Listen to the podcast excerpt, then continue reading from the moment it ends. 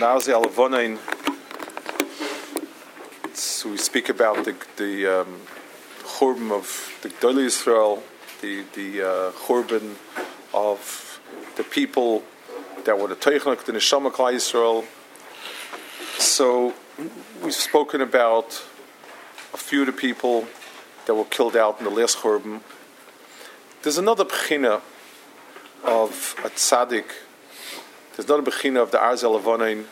But it says by Yitzchak Avinu that after the Akedah, he, he had a he was considered Afreit Tzovo Munach Tachas Kisar. Even though he was still living, he was he was be'etzim a sorov. His be'etzim was a kaddish, and he's seen as such Kashbaruch's miyachat shmoy and so on.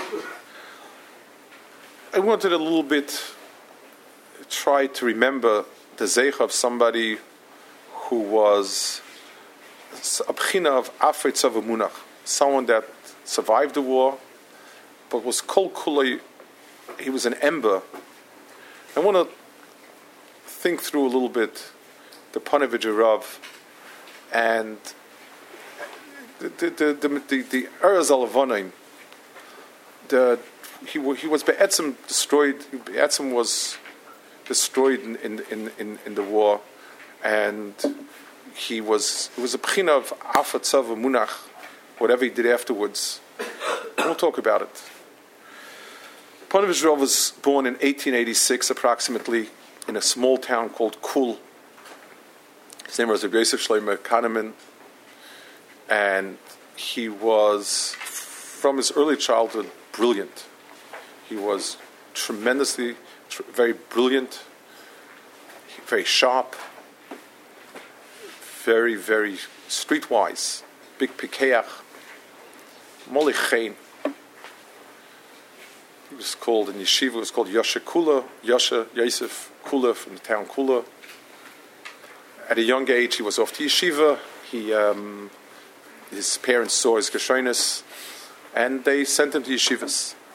He was in a few yeshivas, but his main two mekaimis that what's kaveh his mus and his tzura was Telz Yeshiva, and Leizer Gordon was his rabbi muvak in learning. That was his stam. Rebbe was Leizer Gordon, and he was by the Chofetz Chaim in Koil Kotchim, and the Chofetz Chaim was the demus that he saw in terms of Musar, in terms of the like he's he wants to love somebody something in Chofetz Chaim, and the person said, "Ah, das hat gesagt Chofetz Chaim." Chofetz Chaim said that, and he said, "Nein, das lebt the Chofetz Chaim. This is what the Chofetz Chaim lives." And the Chofetz Chaim was for him the demus, the Moira Derech, and the Moira Ra. For whatever he did, he would always ask himself, "What would the Chofetz Chaim have said?" Those are the two temuyos that formed his personality. He was a phenomenal masmid as a bacha. He was also uh, somewhat mischievous, was involved in some things in, in Yanim, and even when he was older, he wouldn't he would tolerate a child who was a little more mischievous and say Yosha Kula was also once upon a time uh, a live wire.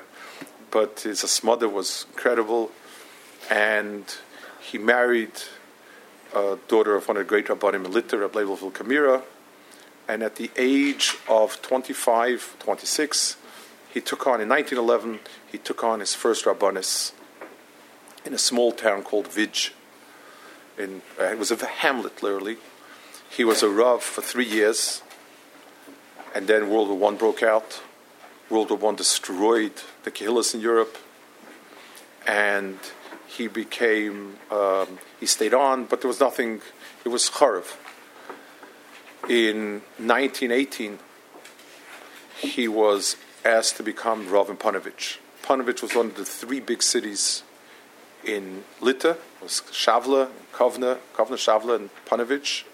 And he became Rav in Panovich in 1918. He was unique.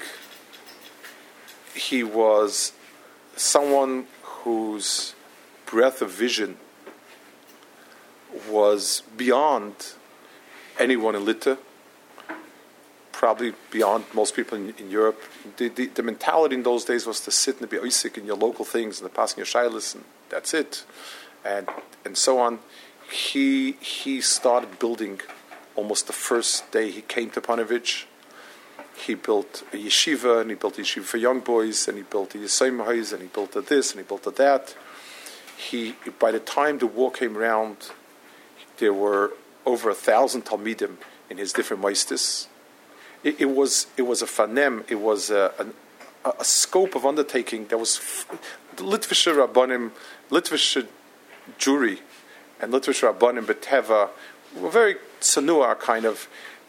They, they, they, they, they didn't they didn't have the, the hoo ha to deal with big things and big projects and undertakings. It was chalnat to them. And he had a vision that was incredible.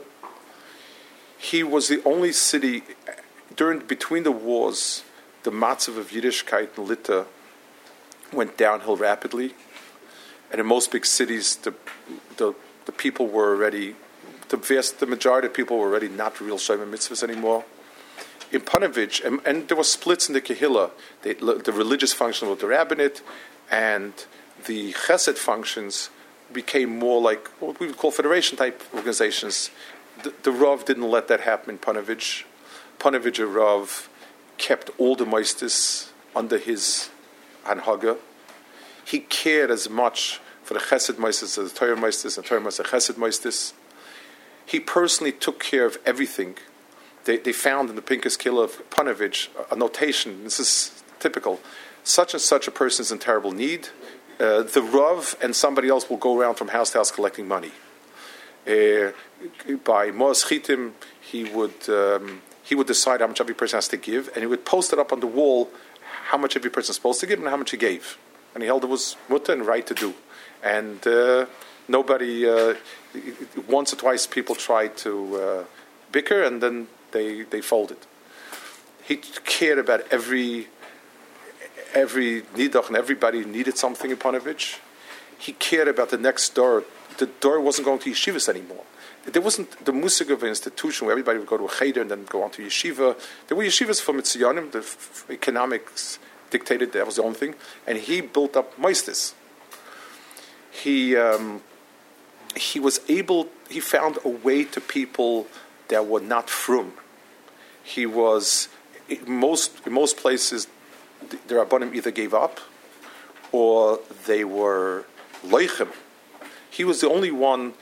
One of his tunis was he had a tremendous warmth and a tremendous ahava that shone, that radiated from him, and a tremendous pikchis, and very even keeled, and with a sharp sense of humor. And he wanted the barber shop to close for Shabbos, so he would he would walk by, he put his head in and say, "I couldn't Shabbos," and uh, it, there was one who was insisted on keeping it open, so he sat down in the chair, and every customer came in, he wished him a good Shabbos, and that was the that was the end of the customers, and that was the end. Closed the store. This humorous way once one barber told him that he's going to the priest to Shmadzich. So, the you know, like he's angry at him and he's going to go to the priest and become a Christian. So the Rav told him, until you don't bring me a certificate, these certificates, I don't believe you. I'll, I'll, I'll keep wishing you good Shabbos. So he said, and when I bring the certificate, what are you going to wish me? So he said, good riddance. The, the, the, the, the he, he had the sparkle that people loved him, and he used it more than anything else, he began to go collecting money all over the world. And his he needed and, and there was no money in Europe. He tried in England and didn't go, and he tried in Europe. He wasn't getting anywhere. He started going South Africa, eventually to America. Going to South Africa or to America in those days was a journey of weeks over 101 different ways you, you got to take the coach to the train, the train to the seaport, the seaport to the ship to this place, then from that place to the other place. It, it was an undertaking. You didn't, nobody, very few people were interested in giving money. The people in America, and especially South Africa, had become distant from Torah. The music of Torah was, was alien to them. And, and it was it was very, very, very difficult to raise money, if at all. And the Panovich Rav went, and he went, and again, and he was gone. Most of the time, he was wandering in all these places. As he wandered through South Africa, and then America, and other places, he, he began to see that Klal Yisrael is like, the, it's like what we read in, in Yecheskel. It's sheep spread out. There's nothing. It, it's, it's, it's, it's just about slipping away. And he would, he would speak a lot more about Yiddishkeit than he would speak about money for his institution. He began somewhere along on to realize Kadosh Baruch Hu had sent him nov and nod to, to, to, to spread Yiddishkeit. He, he had tremendous koyach There were places where they didn't let him speak, and he would say, "I want to say three things, three words," and they'd be curious, and then he would make a joke, and they'd want more of it, and then he would win them in because he was very, very. He was always drawing people in. He had a warmth and a chain and a sparkle, and he would talk again and again about Yiddishkeit. But more than anything else, he would tell the Rabbanim in South Africa, the Marshal, lost up the mikvois and the kashres, und macht yeshivas. Said, if you want to save the dor, you need to have a yeshiva. They need to learn. They need to learn something. I was once speaking to Rabbi Aaron Kreis of Vracha. That's our Rabbi Kreis' father, Chayin Vracha. Rabbi Aaron Kreis' father was from the noted Masmidim of the Mir, from the big Masmidim of the Mir, and uh, at Zikna Vatseva, he was a tremendous Masmid, tremendous Talmud Chochem, and he was once he was in Eretz Yisrael, I met him, he was in Yeshiva, we spoke on learning, then I was standing in the back, Ben Astarim, and he, a little bit he said over some, he, he, was, I don't know how to, I don't know how the conversation came to, but he was speaking about Avos So the first person that he, that flowed into his memory of a demus of Avos HaTorah was Rabbi Chanan. He said there never was a time Rabbi Chanan would miss a minute of a Seder. The storim were fixed in set in stone. And he remembered, he said, Rabbi Chanan once left to America for a year long trip of fundraising. He said his coach his, his, his, was supposed to take him to the train station at 10 o'clock. He said at 9 o'clock he sat down to say this shir like regular. He said you couldn't notice a thing on him. He said the shir with the same galasnikite and the same ruikite of was known for his calm and methodical and so on and so forth. At 10 o'clock he finished, closed the Gemara. He said, me, I'll be gone till next year, Elul, and uh, beginning of man, and uh, Aguten. That was, that was it. And he, he said it over. And then all of a sudden, Rabbi Kreis's eyes misted. And he said, But the Panovich Rav, when he got up, and, and he sort of imitated him, and I, and I could see his eyes misting. It was very, he, he wasn't a, um, wasn't that type of person, Rabbi Kreise. He was usually very kachadik, uh, but his eyes misted. And he said, the Rav used to say, Brider learns, brothers, come, learn. And he said, and, and he said, the, the way in which that sucked up the people, you have no idea. He said that's to him that Avos the expression of, of, of brothers, let's learn together, was that to him, that was his, uh, the, the, the, height of what he could picture as Avos Torah.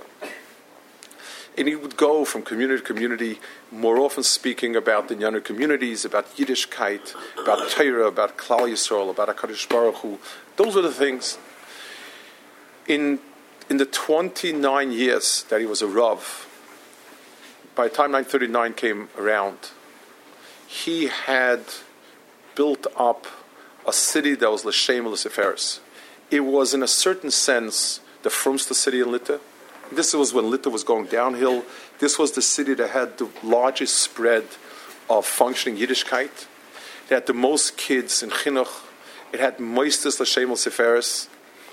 It had um, uh, it, it, had a relationship, a community that functioned as a community, a tremendous achdus, with guided by the Murd Asra in a way that was incredible.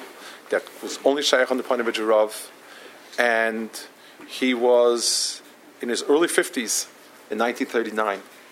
And it was Krause's achievement. His black beard had become gray and his hair white. He had it, it was a constant battle to keep building and to keep the mices going and to keep talking. And someone met him and he told him, Oi, Panovich Rav, you become white. How'd you become white? And in his humorous way, he said, von schwarze Arbeit. He said, from, from black work, you become white. You know, he told him you were, you were black once and you became so white. How did you become? He said, ich bin verschwarz geworden. He said, von, you know, von, von schwarze Arbeit. But that's where he was. He had a family. He had a wife, who was Reb Leibel Kamir's daughter. He had a, his oldest son, Rabbi Avram, was a chashuv, younger man, a chashuv, he wasn't, he was married, chashuv. But his pride and joy was a son named Yaakov, Yankale, who was a real Ilui, and at the early age of 20s, 22, he went to Bisgrov to learn. He was a he was a off the books Ilui and he had his father's things. He had a little boy named Itzale, was 10, 11, and a daughter, Esther, who was a woman reflection of Panovich Rav. Every Maila Midatov that he had, she had as a woman. That's where he was in 1939. 1939, he had, they began to sense that there's a war coming. It was obvious. And he said, they offered him visas from South Africa, and he said, um, the captain doesn't leave his ship. They offered his son, Yaakov, in America to come, and he said, he himself, the son wrote that we are Bnei Litta, and uh, we're Kigomel al Imoy. We're, like children by a mother. We used a different type of anhaga. This is where we are. This is where we stay. And he stayed. In 1939, Germany and Poland, and Germany and Russia split up Poland, and they, um, they, they, many of the Polish yeshivas ran away to Lita. We spoke about it when we spoke about Chaim Oizer and Vilna, and a flood of Polish politim came to Lita. Lita was still an, uh, an independent country for another year or so, and the Panovich Rav put all of his effort into finding food for all these refugees, food and place. Thousands of people of a town that was much bigger than them, and they needed, and, and he spent all his effort to make sure that they're holding on to them. In 1941, 40, 41, the communists took over. They invaded, the Germans invaded one end, the, the, the, the, communists first invaded, they took over, and it was kind of an autonomous communist country. The government in Lita was at its wits' end what to do with all the Jewish refugees. They were very scared that somebody would use it as an excuse to invade them. The, the, the so-called Polish government, whatever it is, anything. And they told the Panovich that he has to go to Washington. He had been in America, he had some connections, to be Poil in Washington to bring in all the refugees, to let all the refugees, uh, uh, Jewish refugees, into uh, America. They gave him a diplomatic passport. He was supposed to go with Kovner Rav. It, it didn't make any sense, but there was no Eitza. They, they, they told him, they didn't give him a choice. They said, you have to go. And it, had, it, was, it was a thread of hope for everybody. And he set out to go the, the, the, Kovner Rav did not go in the end. Kovner was too sick. He was, had cancer and he was dying and he didn't go and he went himself. The goodbye, people felt, people knew, people sensed the air. They didn't sense what's going to happen, but they're in for terrible times. And uh, he, he asked, he made a drush, he said, It's 21 years that I've been Rav here and uh, and I've you know I, if anyone if I owe anybody any money, if I'm left over any debts, he was always incurring terrible debts for the yeshiva and so on and so forth. I want to pay him now. He tell me right after Shabbos, and I'll pay him, so on and so forth. And it, it was strange because he would be traveling. He was always traveling. I mean, he, he was never there. He was always going back and forth, and never was a big commotion. This time, they took all the children from the cheder and the Beis Yisraelim and all the children of town. Um, they went to say goodbye. It's a very unusual moment. And as he's standing there looking around, and all the kids of the town, the kids from the Cheder and kids from Beis Yisraelim, and hundreds and hundreds and hundreds of kids, maybe thousands, and one kid yells out, Nemer mit, take me along. And they all started chiming along, Nehmt uns mit, nehmt mit. And all the kids in Panovich.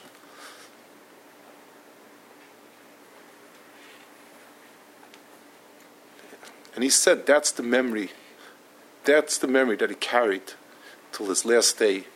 The children of Panovich begging Nememit.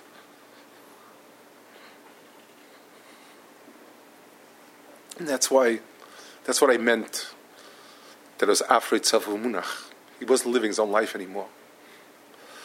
At the age of 52, 53, 54, that age approximately, he, he couldn't go to America directly. He went to Israel. And he landed in Tel Aviv. He had an old mother lived in Tel Aviv and a brother. And his son had already it to Israel. His son, uh, from the older one, had been forced out because the army was after him to draft him. And he ran away and he ended up in Israel. So he was there also. Panavrov landed in 1940 in Eretz and he realized the communists had taken over. There's no going back. There's Rommel was on the way to conquer Israel. And it was a moment in time that was as hopeless as could possibly be. There was nothing happening. The jaws it's like watching your loved ones in the jaw of, of a shark and the jaw snapping shut and you can't do anything. Europe was closing in. The, the, the communists on one side, the Nazis on the other side, and it was crushing everything in between. Eretz Yisrael was about to be crushed. Alpider Hateva. Rommel was about to take that in, and there was a hope. And the Panovich Rav himself couldn't stay in Israel because the British had had a thing about that anybody who comes from enemy country, suspects means enemy. So he might be a Nazi spy. There was the English, there was the, that was the cultured mindset. The Pikchim and the Chachamim and the um, civilized ones. So he was told that it's possible in Beirut he could possibly get a visa for himself and his family. He um, so he went to speak to Rabbi Yaakov Halpern. Rabbi Yaakov Halpern was a big veer who owned a lot of property in who owned a lot of property in Bnei Brak area and so on. And he spoke with him about about um, you know how to get the visas, how to get his own certificate to stay there because they're going to throw him out, and, and you know how you go to Beirut, whatever the plans they needed. As he walked out of the house of uh, of Rabbi Yaakov Halpern's house, he looked around. It was like there was a mount. It was like a hill, and it was open space and very nice. he says, "What a beautiful place! This is the place to build a yeshiva." And Rabbi Halpern told him, you know, he said, this is some of the most expensive property I have. It's beautiful property. It sort of overlooks, it's like close off to the ocean.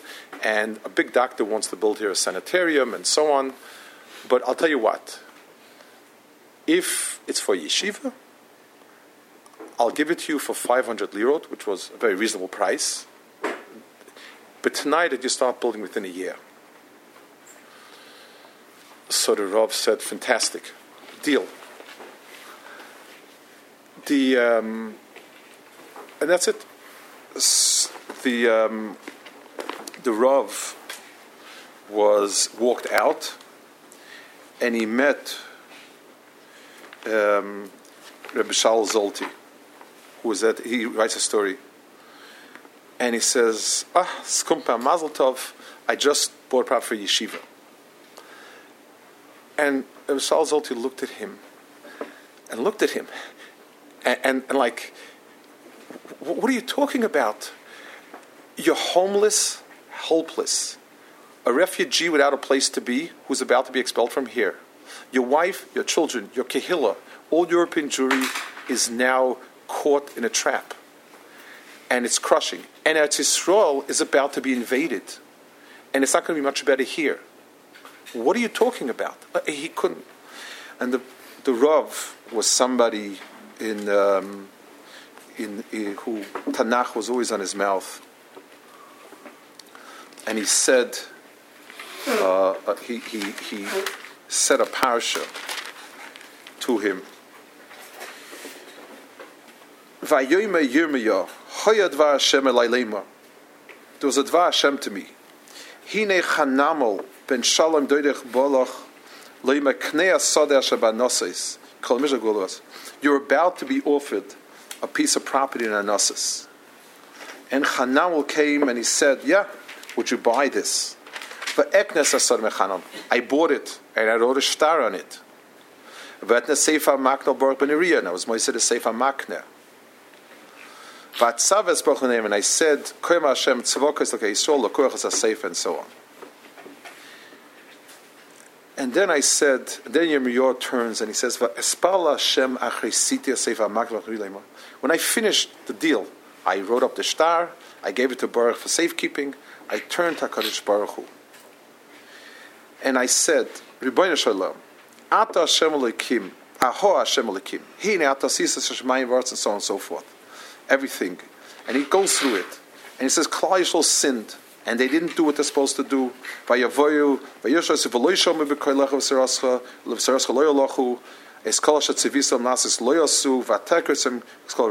Everything you said bad is going to happen, is happening. Your nevuahs that you've given me till now are all being skayim. Eretz Yisrael is about to be charav. Hine, hasoylois bo ha'ir. The ramps and batteries have come to the city Lalachta to capture it.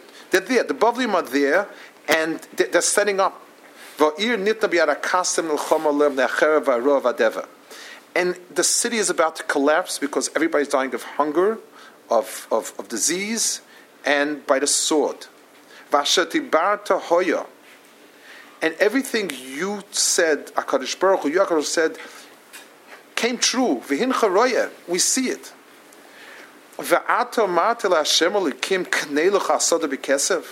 And you tell me I go by a field b'kesev, vayed edim, need to be arakastim? What are you talking about? The nevuahs that you sent me, Yerushalayim is going to be a charav city, desolate, nothing. It is going to be in the ground, and, and, and now you send me by field. What does it mean?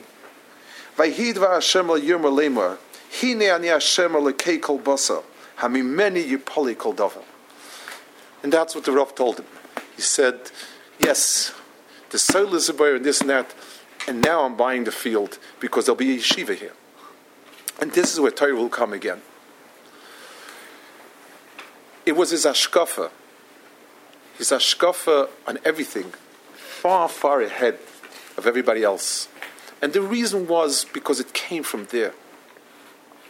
He came to, he was once, visited Reb Chatzkel, Reb Chatzkel Sarna once, when he that kufa, and Rav Chaskel, uh, Rav Chaskel said, "Oh, Panovich Rav, what are you? What's Klarteton? What do you think of doing here?" He said, "I'm building a yeshiva for 500 bachrim in Bnei Brak."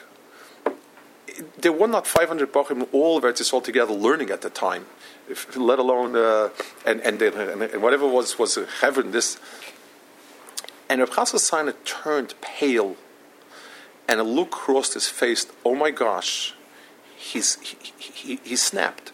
He's he, he lost his family. He lost everything, and and he's pushed. He's pushed not there. And the Panovich noticed it. He was a and he grabbed Reb Chaskel's arm and he said, Reb Chaskel, in 25 years from now, there will be not one million, not two million, m- more millions of people will be living here and we won't have enough yeshivas for them. They asked him, What is he doing here? And he said,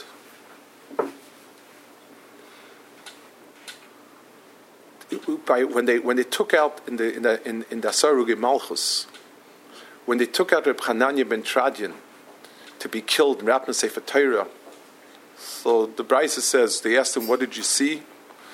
And he says, Oisius Perchis Ba'avir. He said, the Gvilin of Europe are being burnt. The, the Gvilin of Europe are being burnt. The Oisius are Perchis Ba'avir. There's, there's, there's, there's a world full of neshamis, of Torah, that's waiting to settle in on Gvilin. Our job is to prepare the Gvilin for them. But he, he, you can destroy the Gvilin, but the Oisius you can't destroy. The, the, the, the, the they, they stay and they wait for Gvilin. What, how, when, we don't know. But HaKadosh Baruch Hu is, is burnt the Sefer Torah. Now we have to prepare a new Sefer Torah to write it down again. His, the, the, he spent the next three, four years. Uh, the, within a year, he started building as the, as the plan was, and it was in the hardest kufa. The dedication ceremony was him, Chazon Ish, and a few other Rabbanim, Rabbi Yaakov Landau, the Rav of Bnei Brak, and a handful of people made no, no, they couldn't, they couldn't make any uh, PR. It wasn't shaykh. They put out a board with a piece of paper on it. That was the table, and they put a plate, a plate with some cookies, and and and a few bottles of soda. That was the Chanukah Sabayis. And and not Chanukah Sabayis, it was the Hanukkah Pina. And as the Panovich bent over to mix the cement and uh, start, you know, mix the cement and put it in, his, uh, his body was racked by sobbing. He started sobbing, crying. And his tears went in. They said there was more tears than there was cement. And he finished it, patted, and Chazon Ish turned to him and he said, Panovich Arav, says, when you make a dedication with whiskey and cake, sometimes it's asliach, sometimes not. But when you dedicate something with tears, we have avtocha v'azerim b'dima b'rin yiktzairu. There's avtocha from HaMelech that'll be matzliach. The next years, till 1945, 46, he spent. No one knew what was happening. They knew terrible things were happening. They kept hearing no one knew where their family was. Nobody knew where their children were. Whoever was at Yisrael that had gotten out was, was in limbo. And he went from shtibel to shtibel, shul to shul, mokum to mokum. In every place, he would speak, be mo'eded, and mechazik. There was, and, and they've written down all, many of it, there's just an innumerable amount. He was always he, he walked in Tel Aviv to a shulchul, and they were sitting and learning Daf Yomi. And I stood up and he said, "No, no, I want to learn with you." He sits down with one of them, and when the Maggid Shir finished after Meir, so the Rav started speaking like, and everybody got around him. He was an enormous speaker, and they said, he said, "You know, I, I, I thought I'm coming to be mechazik you. I got so much chizik. People work so hard, and you come on a blat gemara, and he, and he spoke about the chshivas of it. And then, he's, then he started speaking with everybody's heart. And he says, Gewalt, where are we? We don't know where the brothers are, where the sisters are, where the children are, where this, and till everybody's crying. And he says. Let's say tilim. He says, David Malach says.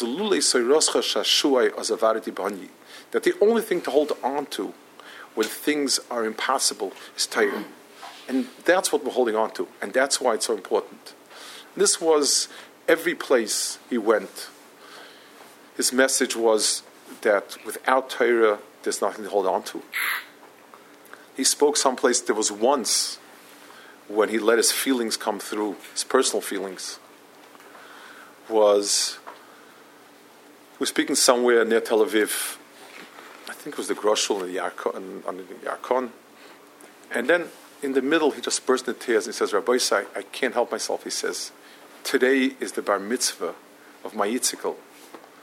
And I don't know. Is he? Is he not? Where? What? When? He started sobbing.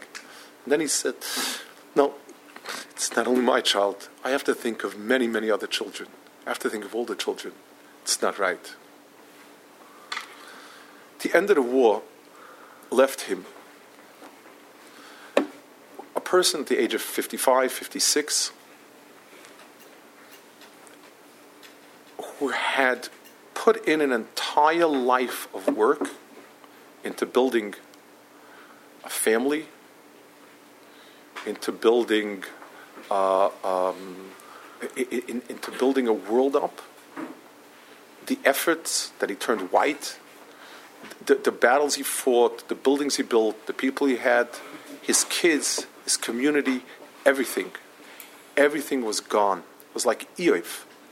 Nothing. A wind came and destroyed his entire life. And at the age, it's mid 50s, a destroyed life, Aleph Ataf, an extraordinary full life, Aleph Ataf, he needed to make a decision that he would start building again. His wife, who's a big tzaddikus, obviously, name was Rebbe Fega, she said, an Adis said over that when they took them to be killed, with two, two things. First of all, they had made some ishtadlus and she with the kids could have been saved, and some some bureaucratic snafu happened, and it fell through. And when she heard that, she said, "Akadosh Baruch Hu knows whom to save." And when when she was being led al Kiddush Hashem, and the Rav would say it over, she said, "I'm so glad my husband Reb Yosh is out." because the world needs him so badly now.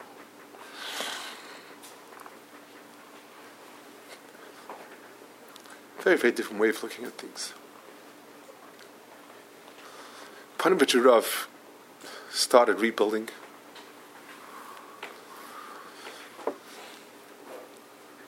His vision and, and his, his, his vision and his ahava it was today in Eretz Yisrael, the non-from people, their attitude is live and let live. No, I just want to be left alone. Let me do what I want to do, and that's it. That's kind of the main prevalent attitude. The attitude in those days was, let's teach them how to live. Let, you know, it's ace lasses. Let's pull the from people in because we want to cut their payers and put them on shorts and show them what life is about and what Israel's about. It was very, very tough. And there, there's a letter from Rav Herzog, who's the, um, who was the chief rabbi, and he, and he, was aligned. He was sort of a moderate in between, kind of. Um, and a kid wanted to go En Charod. There were two kibbutzim, En Charod and Nahalel, were notorious for their anti-fromness and their, and their, you know, the hachis. And a kid was debating, a, a, a, a poet was debating going there, and the Panovich and, and Reb Herzog a letter. Even I, when I walk into Ein Charod, I feel a kriris neira. I feel a terrible cooling of myself, my Yiddishkeit. Panovich Rav had a different look. Panovich Rav got up. There was an Aguda convention, uh, Sifa in Petach Tikva, and everybody was talking about the terrible matzim, terrible ruchnias, and that. And the Panovich said, we need to prepare tefillin mezuzahs for the kindlech of Charod and yeshivas for the kindlech of Nahalel. People don't know what to make of it, but he, but he, he said it, he swept it up, and there was a shul open up recently in Harod. There were, there were people started becoming from. It, it was a vision of Netzach Yisrael that was bigger than everybody's vision. It, because he saw Klal Yisrael b'toivasai. He once said, Yisrael k'doishim, there's kachim that became tamei, and there's kachim that yotza chutza. There's all sorts, but the Shem kachim stays, because that's kaddish. And he began looking at Eretz Yisrael with eyes of building and so on. There was another tchuna of the Panovich Rav that makes him stand out extraordinary. People who had to cope emotionally with what he co- had to cope with. The, the, the, sight of hundreds of children saying Nemech mit, Nemtuns mit, the memory of a wife, the memory of children, the memory of a city, of a town, of a country. Many of them closed themselves off emotionally. Many of them just stopped feeling. In other words, they acted kind of mechanically. That was one way of coping with it. So you don't get in touch with your feelings. You don't. There was gedolim that wouldn't kiss a child, touch a child, because they couldn't. It, it, it, would, it brought back searing memories. They couldn't do it. And they. Panovich exuded, it's as if he gathered all the warmth that had, that had been burnt and projected it. He, he built, the first thing he built was a, an orphan home for children. He called it a base office he says it's not a home for children, it's a home for us to be fathers. He, he, every bacha that he took in, every person he came in contact with, he exuded a tremendous amount of av. It, it's almost as if all that feeling and all that regesh became projected in that. Reb Lezel Paczynski was, an Aldous Sabatki was very, very short, and he was a bacher in Panovich and he was laying on a bench one evening. He was sort of going to sleep, and the Panovich Rav was standing with Abba Grossbard, who was the mashgiach. And they didn't notice he was laying on the bench. He was kind of small and it was kind of dark. He sort of so he overheard the conversation that he probably wasn't supposed to be. And Grossbard had lost his family in the war, never could remarry. Just emotionally, he couldn't. He, he couldn't. He was. He was a withdrawn person, big tzaddik, big Adam Chasha, but that was it. And he was standing with the Panovich Rav, and he told him, Panovich Rav, wie tut das? How do you do it? I can't. I can't. How do you deal with your emotions? And the Rav said, Ich verboidas. I build with my emotions. I, I, I, I, I, I channel it into building it. Every child that I take in and that I give him love and warmth and embrace and care, that's, that's what I do with it. And, and there was something that was extraordinary. It was something that, a person who's not a sensitive person, not an emotional person, can deal with things, you know, so it's not, but somebody who's so sensitive, so, so his emotions are so powerful, and they able to deal with it, that was what the Rav did. The Rav spent 29 years in Rabbanis. In 29 years in Rabbanis and Panovich, uh, Panovich and Vij together, and 29 years in Eretz Yisrael.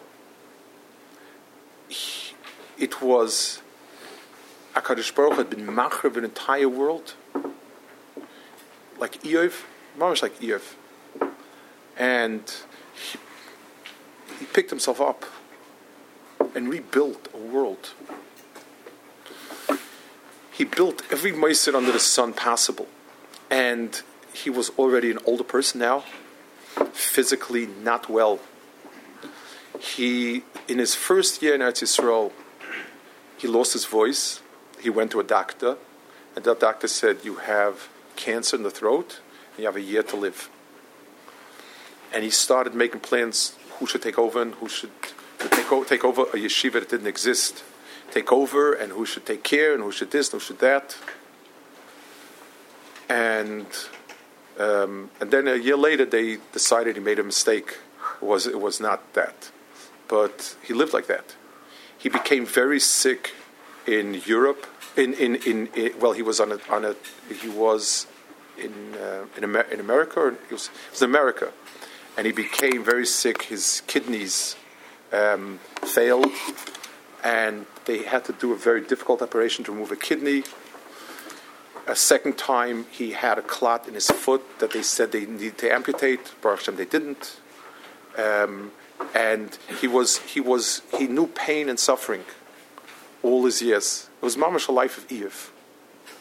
The one thing that wasn't Eve was his face, his voice, his warmth, his embrace, and everything. And he left us with some ashkafis. He left us with ashkafis about the war. No one can say hashkafis about what happened, except for a person who was there. And one hashkafa was he brought a pasuk someplace that it's called a Yom Agadol, and he said, "Why is it a Yom Agadol, a, a day of Churban?" So he also said over a perik in Yecheskel. He says, "L'chein emarl bnei Beis Yisrael koyam Hashem lekim." Habederach havayseichem atem nitmim v'achei shikotzeim atavzainim. Are you following the avodah of your forebears? Uveseis matnaseichem ba'aviv nechem be'eish atem nitmeisem ol giulechem Ehm, Yisrael. I'm going to look after you, Klal Yisrael.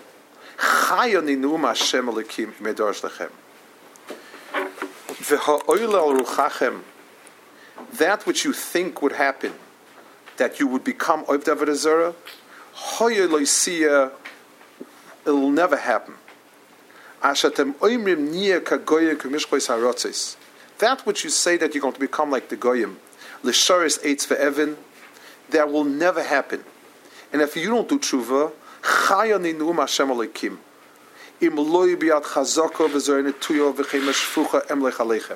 If I won't unleash every power in the Bria to force Malchus Shemayim on you,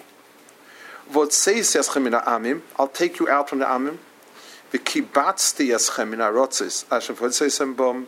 and I will take you out from all the Arotzis,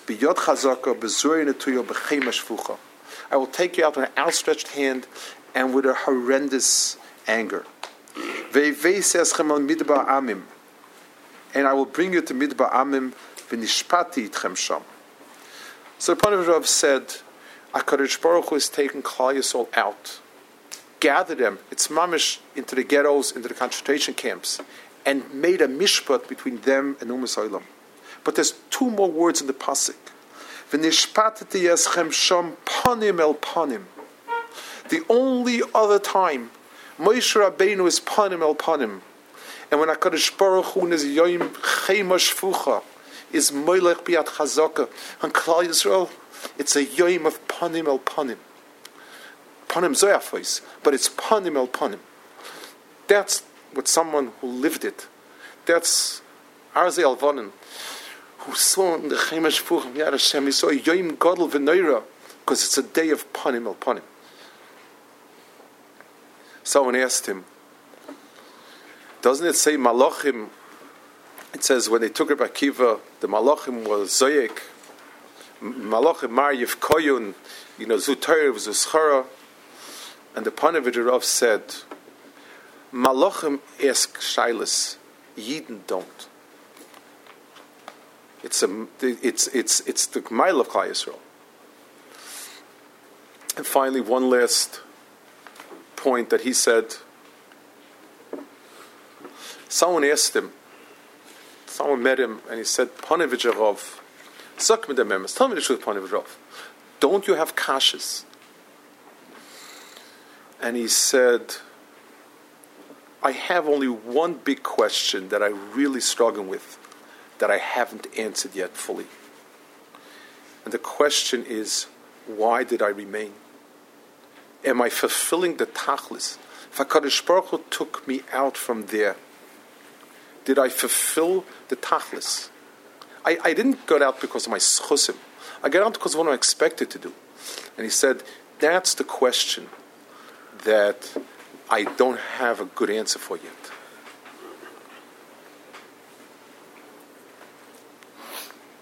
He brought a medrash also. It says, but "The Aaron and Isarim," that they themselves also should have been destroyed by Kadosh Baruch Hu's Richem al Aaron.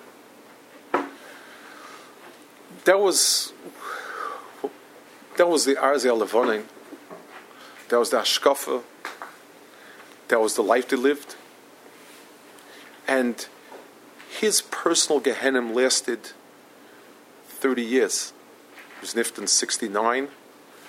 And from 39 to 69, he lived with the memories of, of his wife, of his children, of the children of the town, of the people, of the Litvische Yidentum. He had a tremendous Ava. And for Klal Yisrael, he lived with those memories.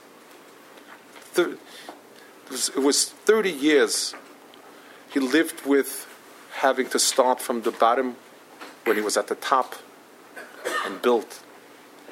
But it was always with a happiness, with a warmth, with, with, with, with so much chen and chias.